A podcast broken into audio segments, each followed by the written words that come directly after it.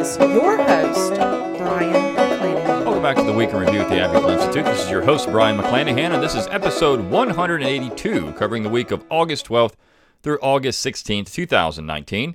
Glad to have you back in the program. Very glad to be here. Don't forget to follow us on Twitter at Abbeville Institute, like our Facebook page at Abbeville Institute, and of course, subscribe to our YouTube page at Abbeville Institute. If you don't want to find all those social media accounts, just go to our webpage, abbevilleinstitute.org. You've got all our social media buttons at the top of the page. And while you're there, give us an email address and we'll give you a free ebook. And you'll get our daily dose of Dixie Monday through Friday and our weekly email, which includes a link to this podcast on Saturday or Sunday. Also, download our free mobile app. You can just go to wherever you purchase apps on your mobile device.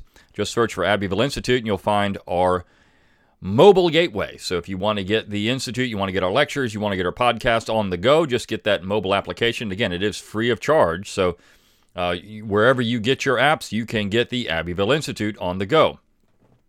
Also, remember that we exist on your generous contributions alone, so if you would like to help us explore what is true and valuable in the Southern tradition, please consider making a tax deductible donation. You can donate monthly, annually, or a one time gift. So, all of that is greatly appreciated. Helps keep the podcast going, the website going, our conferences, all the things that we do.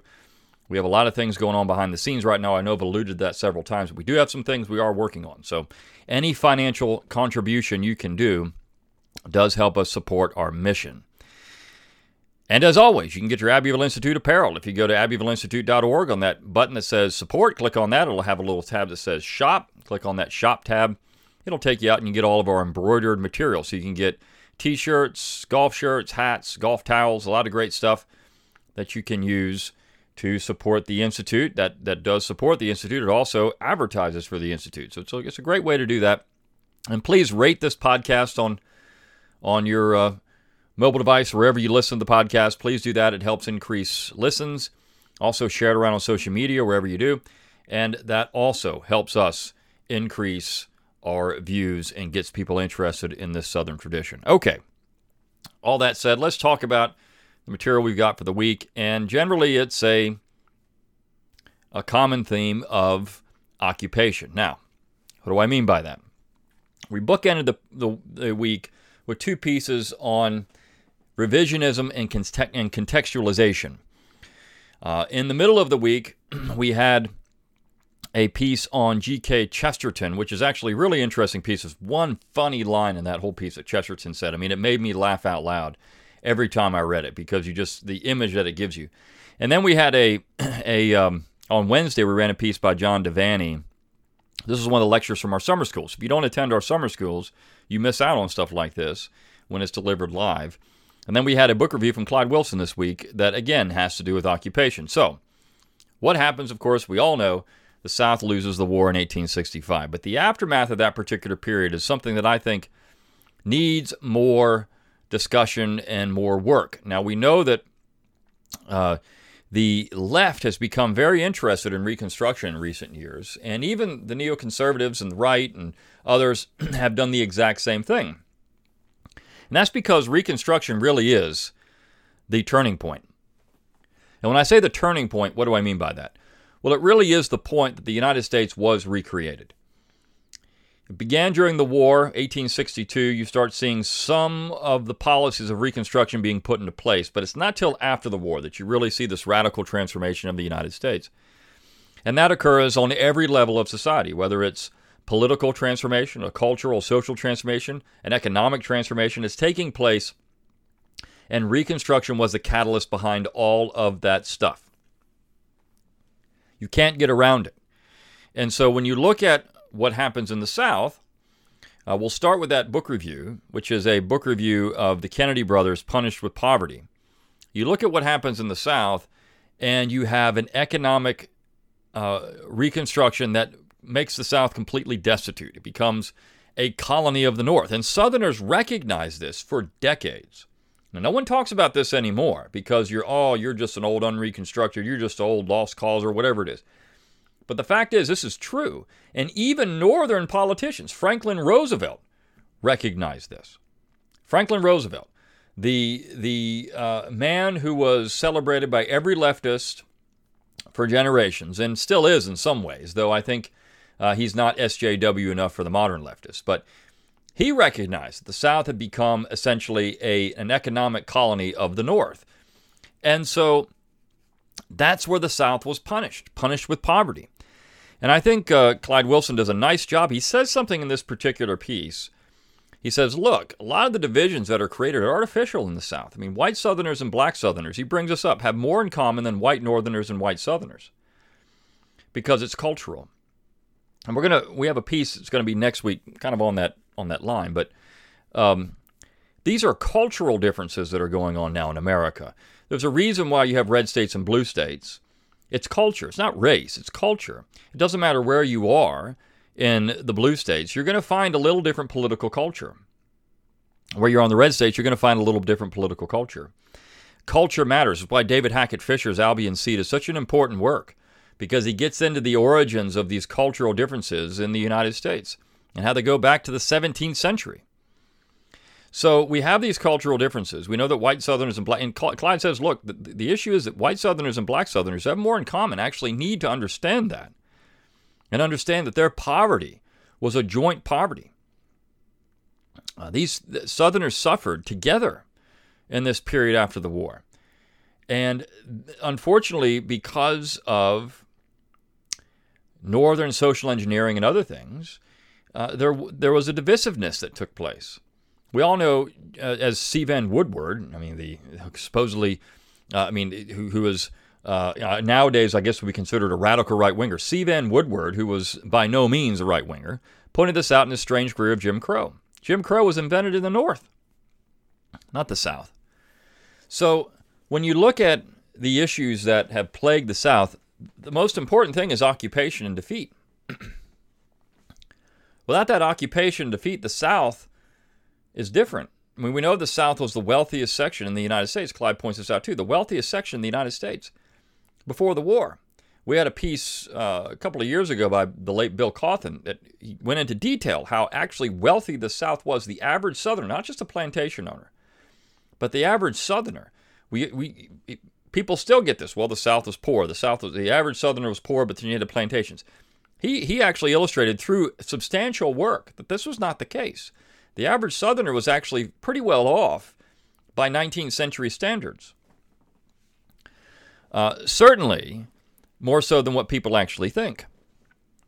And so the South was not this backwoods, backwards area. It actually was pretty affluent, not just from the planter class, but also middle class Southerners as well. And so all of that is gone. That capital is gone. The South is punished by the general government in many different ways. The piece last week we talked about with Phil Leigh and getting into some of these things that, that were done. You want to talk about reparations? He said Leigh's contention is that Southerners have already paid reparations. It was in pensions. It was in uh, the way that they had to pay for things that the North said you got to pay for this stuff, but yet they had no tax revenue to do it. So they're already paying reparations. These things were already done. These are just political statements now to make waves so that, oh, yeah, I'm going to vote for this guy so we can get this. Uh, but it means nothing because all these things have already been done.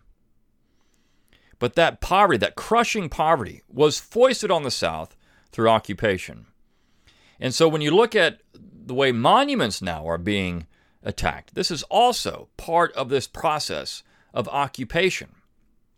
It's revisionism.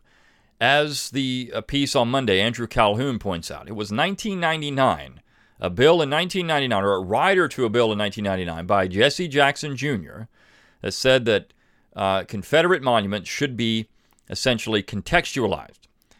Uh, and, and the National Park Service ran with it, and now the way they portray the, the, the idea was that not enough African Americans were attending Civil War battlefields. So we need to ensure that we put some things, we need to make slavery, wasn't really monuments, it was just the interpretation needs to be more about slavery and race so that more people will go, oh, what's happened? This is pretty interesting. As we get more of these leftist pushes in, in museums and interpretation of battlefields, attendance actually goes down. It doesn't go up, it goes down. Why? Because people don't want to be proselytized. They don't want to, to have somebody sit there and preach at them with self righteousness. They want to go to the battlefield and they want to talk about, if they want to see the battlefield, they want to see, all right, the, the army was here and it did this and did that and this is how it happened. They don't want to hear all the social issues that went into all that or anything else. They just want to hear about the battle If they want to go to a house, a historic home, they want to go to Monticello, they want to hear about Thomas Jefferson, not the people that labored there. I mean, this is this is essentially what's happened to these historic sites. The SJWs are ruining them because of interpretation. And it's amazing how that happens. People are growing less and less receptive to anything in history because all we're ever told is all the bad things. People have become very cynical. They don't want to, there's nothing positive about history anymore. It's all negative. And it's all these people are terrible, these people are terrible. Look what these people did. Look at the injustice here. Look at these things. Well, if that's all you're getting, why do you want to hear that stuff? Most, people don't want to hear negativity all the time. They want to hear positivity. And that's not positive. So, as the SJW interpretation of all these things, the revisionism has taken hold, you're starting to see a decline in people actually attending these things. We know Williamsburg attendance is, is, is half of what it was in the 1990s before the leftists got a hold of the entire program and started changing it to be more quote unquote inclusive. So people don't want to hear this stuff. Um, they, they want to go and escape and not be told how bad everybody was and feel bad about all this. And do you feel bad about that? No, I want to go see Williamsburg. I want to go to the governor's mansion because I want to have, in some ways, a fantasy, right? I mean, it's you're walking in the governor's mansion. Nobody did that back in the 17th century, the 18th century. Nobody did that, just the governor. But you can. And so uh, they want to they want to feel like they're the governor. They don't want to feel like uh, there's oppression there. Or they want to go stand in the House of Burgesses, of course, rebuilt, but they want to stand there and imagine that they're Patrick Henry. They want to go there and imagine they're debating, uh, you know, some injustice. This is the problem. Uh, and this is where this contextualization takes us, right? So you move, you fast forward the Friday piece, and Gail Jarvis brings this up. He says, "Look, I mean, you've got all this contextualization. It, it, it's not what it really means. That word context, it's not context they're trying to provide. They're trying to interpret in their own way. It's, it's masquerading for interpretation. Contextualization just means their interpretation of what that monument actually means. And so, uh, all across the South, where they can't take the monuments down, there's plaques going up saying that this thing is all about, uh, you know, uh, segregation or uh, white supremacy or uh, you know, slavery, whatever it is. And one of the charming things that people used to go and travel in the South to see was, of course, Confederate monuments and, and uh, Old South ruins and relics and other things. I mean, this, is the, this was a distinctive place and people, and they wanted to see it. It's like going to Rome. Do you go to Rome so you can see modern Rome or what modern Romans think about ancient Rome? No, you go to ancient you go to Rome so you can see ancient Rome, the way ancient Romans thought of ancient Rome. Not the way modern Romans think of ancient Rome. You don't go to Athens so you can see modern Athenians, the communists there, uh, out- outlining what Athens was. You go to Athens so you can see the ruins. You go to Delphi so you can see the ruins of, not so you can see some historian's interpretation of what Delphi means. You want to see what, it, you want to feel like you're walking there. You want to walk. Uh, if you go to where, uh, you know, Aristotle or taught or Plato taught, you want to, you want to feel like you're standing where these men stood. That's the point. It's not to have some historian ram their view of history down your throat. You want to see how the people that built the monument, what they thought why this monument went up. North and South. I mean, we know that the monuments were not built for any nefarious reason. We know from the evidence, the clear evidence, that all these things were being built around the exact same time north and south, with beautiful inscriptions, north and south. This is part of reconciliation. The north were building monuments glorifying their soldiers who fought and died. The south were building monuments glorifying their soldiers who fought and died. The common soldier up to the general. And that was seen as a marvelous expression of crossing the chasm and saying, we're all one now. We all can get along. We can recognize that there was this great cataclysmic event. We've put it behind us. We're going to glorify both sides, and we're going to be happy with that. But now, as Jarvis points out, only one side can be can be glorified. Now, at the end of the day, what happens with that? Well, if you're going to say that these Southerners are all bad people because they supported slavery or this was a slaveholding republic, what does that say about the United States? What does that say about that? We know in 1776, every single one of the American colonies was a slaveholding colony. Every single one. Sam Adams brought his slaves to Philadelphia. Are we going to stop drinking Sam Adams beer now because he was a slave owner? I mean, I wonder if this question is even brought up. We know he was. We know Benjamin Franklin dabbled in buying and selling slaves. So we're going to stop respecting Benjamin Franklin? And of course, we know that at the end of the war, Washington was ticked that the British were not going to return slaves and they sent them off to Canada uh, out of New York. New York slaves, by the way. These were New York slaves. So we know that uh, that happened, and uh, so we're gonna we're gonna not like New York. Or uh, we also know that the British tried to make the war expressly about slavery in both New York and Virginia by issuing essentially emancipation proclamations, which were designed to in, to incite a slave insurrection in both both the states. So is, are we going to say that war was about slavery? Are we going to take down all the monuments to the founding generation? Are we going to do that? How about to the Lincoln Memorial, as as we've pointed out in this podcast as well? I mean, with Lincoln saying the things he did about African Americans, we're gonna are we gonna put big? Are we gonna carve those words into marble on the Lincoln Memorial? Of course not. Of course, we're not to do this. Only the South that has to face this thing. It's the only section that has to do it. None of this. Are we going to, are we going to go up to northern monuments and say, well, uh, you know, a good percentage of northern soldiers didn't believe in the Emancipation Proclamation. They were just fighting to save the Union. Uh, they were they weren't fighting against uh, you know they weren't fighting against slavery. They were just fighting for the Union. Are we going to do that? We're going to contextualize things that way. We're going to we're going are we going to rename Brown University because the family were, were slave traders? Are we going to do that?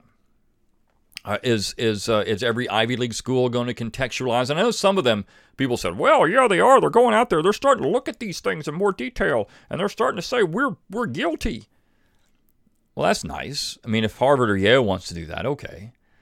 Um, but I mean, are we are we going to do this across the board? The problem is we don't. So here's where we run into a situation where contextualization and revisionism clash with what history should be about, which is, of course, understanding. But all this about is about power. It's all about occupation. There's no contextualization, there's no revisionism without occupation. The South was scraping, Southerners are scraping up pennies to build these monuments after the war was over because they were punished with poverty. They didn't have it. They had to scrape up pennies to do it. Now, what about the other pieces? The piece on Wednesday by John Devanny is about uh, Southern religion. And his point essentially is also occupation when you look at and, and he, he says something very interesting here, and I know this is a this is a difficult subject because the South really is a diverse place in terms of denominations and religion. It always has been. In fact, it's always been more diverse than anywhere else. And he brings this up. But he says in the very first paragraph fundamentalism is often viewed as the most southern of religions. Yet this is not so. It was an alien seed planted in ground raised by war and harrowed by Reconstruction. The harrowing, or reconstruction if one prefers, was not merely an updating of the constitutional political order in the South, but an attempt to impose a new social, cultural, and religious order upon the ruins of the old. To best understand this process, the temptation to isolate the reconstruction of Southern religion must be avoided. There is an important, wider historical context concerning the religious life of modern man to be kept in mind, a context that affected Catholic and Protestant belief and worship. So, I mean, that's the South is the Bible Belt, right? But what he's saying is, wait a second here, fundamental fundamentalism um, is not native to the South. Fundamentalism is a northern plant, transplant. And he, he goes through an entire uh, process by which it's understood. He actually points out that Southerners were much more tolerant, much more tolerant than Northerners throughout the antebellum period. It was only during Reconstruction you started seeing that change. Um, and that came square out of the North. He says, Has the wide embrace of the tenets of fundamentalism brought about the emergence of a Southern Puritan? Yes or no. Without a doubt, there has been weakening, but not a disappearance of the older religion is so cru- crucial to Southern religious identity. Not every Southerner, every Southern evangelical, black, Hispanic, or white, has embraced the tenets and worldview of fundamentalism.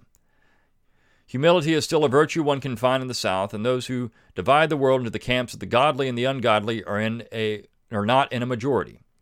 Nevertheless, fundamentalism did successfully reconstruct a large portion of Southern evangelicalism. Yet all forms of Puritanism do secularize, secularize as the history of New England and Greater New England gives testament to this. While the South remains the most religious of the regions of the United States, it is not immune from the rising tide of secularism, neo paganism, and good old fashioned unbelief. How Southern fundamentalism interacts with the, these trends and how it is possibly changed by them will, will perhaps constitute the next great chapter in Southern religion. So, again, it's bringing the Puritans into the South, and he, and explains how all this happened. And again, this was a, a lecture from our summer school. And John always does such a good job with that. Um, and if you've never heard him lecture or heard him talk, he's, he's a fantastic speaker. He has a very easy manner about him when he speaks, and it's, it's nice to hear his, his, uh, his talks. But certainly, this issue of religion and how the South, I mean, even now, if you say the South is distinctive religiously, it always was distinctive religiously. It was always different from New England. Um, and the fact that Southerners were much more tolerant than New England. I mean, look, there was no there were no Baptists being hung in the South, or Quakers being hung in the South, I should say. Um, that didn't happen, but it did happen in New England. Uh, if you were not a Puritan in the old order, I mean, you were run out of town. Look at Charleston; it was the holy city because of all the different denominations. You had uh, of course, there were periods of intolerance in the South, without question. I mean, even Maryland was not immune to this. The Catholic colony, Catholics couldn't vote for a time. But in Charleston, you had different Protestant denominations. You had Jews there as well, a large Jewish community. You had a South that was much more tolerant than a North that was predominantly intolerant. And this intolerance is something that's been much more a mark of Northern history even if you look at things like race, Northerners were so intolerant. Uh, Jim Crow was their design. Things that they, the Republicans said about uh, uh, black Americans moving into the West. They weren't allowed in the West. They weren't allowed in some, some areas of the free states. That's intolerance on a level that the South never had. It couldn't have because of the large numbers of African Americans, free and slave, living in the South, of course, in the antebellum period. So that's an interesting piece, and then and then finally uh, the piece on Thursday, this piece on G.K. Chesterton and the Old South. Now the thing I like about this piece, there was a, there was a time when conservatives across the board admired the South. I mean, you look at Russell Kirk's conservative mind, which is in many cases, I mean, this is what people say. Ah, this is the book that got me interested in conservatism. It's Russell Kirk's conservative mind. Who does he have a chapter on? Well, of course. John C. Calhoun and John Randolph. There was a time when Southerners were considered to be an important part of American conservatism. In fact, there were more. I mean, Russell Kirk loved John Randolph of Roanoke, thought he embodied American conservatism. He was the American Burke. He was the guy that was everything American conservatism should be. John Randolph of Roanoke, not some Northerner, not some Puritan father, but John Randolph of Roanoke, the Virginian. And so that says a lot about what conservatism used to be. Nowadays, conservatism is, is dedicated to attacking the South as traitors. They're, they're in line with the SJWs on how the Confederacy is bad, Southerners were bad, uh, I, I, was just, um, I mean, this, this, is the way it goes. You, you, have to, you have to have your conservative bona fides by promoting the Republican Party and attacking the South. You listen to uh, to uh, Rush Limbaugh, for example, and when any time he talks about somebody in the South, he gets a very uh, cheesy Southern accent, and he makes them sound like a bunch of idiots. You know, Ralph Northam of, of uh, Virginia. I mean, Ralph Northam of Virginia. He starts doing this kind of stuff, and um, it's it's embarrassing because without the South, there is no American conservative tradition. It doesn't exist. And there was a time that Europeans recognized this as well. G.K. Chesterton loved the Old South. There's one funny quote in this, and again, it's just so good. Um, he says he says this about uh, about Lincoln. Um, he says, uh, "quote uh, Lincoln was quite un-English." Was indeed the very reverse of English and can be understood better if we think of him as a Frenchman. So I love this. Lincoln the Frenchman, right? Can you see Lincoln with the uh, with the French mustache and the uh, red cap of liberty uh, running around. Oh, oui, oui, uh, you know. So uh, I mean, this is this is hilarious that he said this. But uh, Chesterton wrote this. He said, "quote Long ago, I wrote a, pro- a protest in which I asked why Englishmen had forgotten the great state of Virginia." the first in foundation and long the first in leadership, and why a few crabbed nonconformists should have the right to erase a record that begins with Raleigh and ends with Lee, and incidentally includes Washington. The great state of Virginia was the backbone of America until it was broken in the Civil War. From Virginia came the first great presidents and most of the fathers of the Republic. Its adherence to the Southern side in the war made it a great war, and for a long time a doubtful war and in the leader of the Southern armies it produced what is perhaps the one modern figure that may come to shine like St. Louis in the lost battle, or Hector dying before holy Troy. Old England can still be faintly traced to Old Dixie. It contains some of the best things that England herself has had, and therefore, of course, the things that England herself has lost or is trying to lose. But above all, as I have said, there are people in these places whose historic memories and family traditions really hold them to us not by alliance but by affection. England once sympathized with the South, the South still sympathizes with England. This is from the book What I Saw in America. Uh, Chesterton also said that uh, the American Civil War was a war between two civilizations. It will affect the whole history of the world. And he said the war between the states was a northern conquest. Uh, this was a northern conquest. Um, and that's why Chesterton in this is so important. He wrote this That is why I insist on the stupidity of ignoring and insulting the opinions of those few Virginians and other Southerners who really have some inherited notion of why Englishmen love England, and even love it in something of the same fashion themselves. Politicians who do not know the English spirit when they see it at home cannot, of course, be expected to recognize it abroad. Publicists are eloquently praising Abraham Lincoln for all the wrong reasons but fundamentally for the worst and vilest of all reasons that he succeeded. None of them seems to have the least notion of how to look at England in, for England in England, and they would see something fantastic in the figure of a traveler who found it elsewhere, anywhere but in New England. And it is well, perhaps, that they have not yet found England, where it is hidden in England, for if they found it, they would kill it. This is wonderful language, and I think that that's the important part of understanding what happened with this Reconstruction period. He understands it. Um, he understands it. Chesterton understood it, and again, Chesterton is considered to be one of the one of the figures of modern conservatism, along with Hilaire Belloc and some others. Uh, but he is so important for this understanding of what what uh, that Reconstruction period actually meant. Lincoln the Frenchman, the radical revolutionary in many ways, killing what's left of America. And that's essentially what happened there in 1865. Of course, during Reconstruction as well, and how the South was punished by poverty and everything else that happened there. The revisionism we're going through, the contextualization we're going through, the complete transformation of Southern society. All of this takes place because of a revolutionary spirit that took over America in 1865, and it was bigger than just social relations. It was bigger than just politics. It was bigger than it was. It was. It was the complete remaking of America. A new America was born. When uh, James McPherson wrote, I mean, this is a new birth of freedom, and this is what Lincoln says: a new birth of freedom.